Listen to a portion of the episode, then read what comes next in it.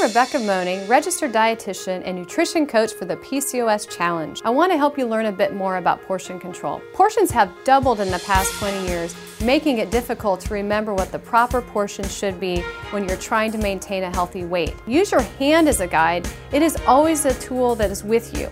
The palm of the woman's hand represents a 4 ounce portion and for a man it is 5 ounces. Stick with this portion when eating meat or a vegetarian protein choice.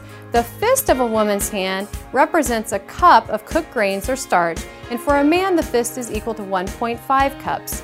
Aim for this portion of starch when eating a meal. It is helpful to use smaller plates and bowls to eat from so you will automatically eat less.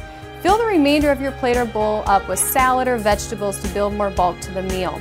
Remember to eat slowly and take smaller bites to make the meal last longer so you eat less. I hope you use these quick tips as your guide for better portion control.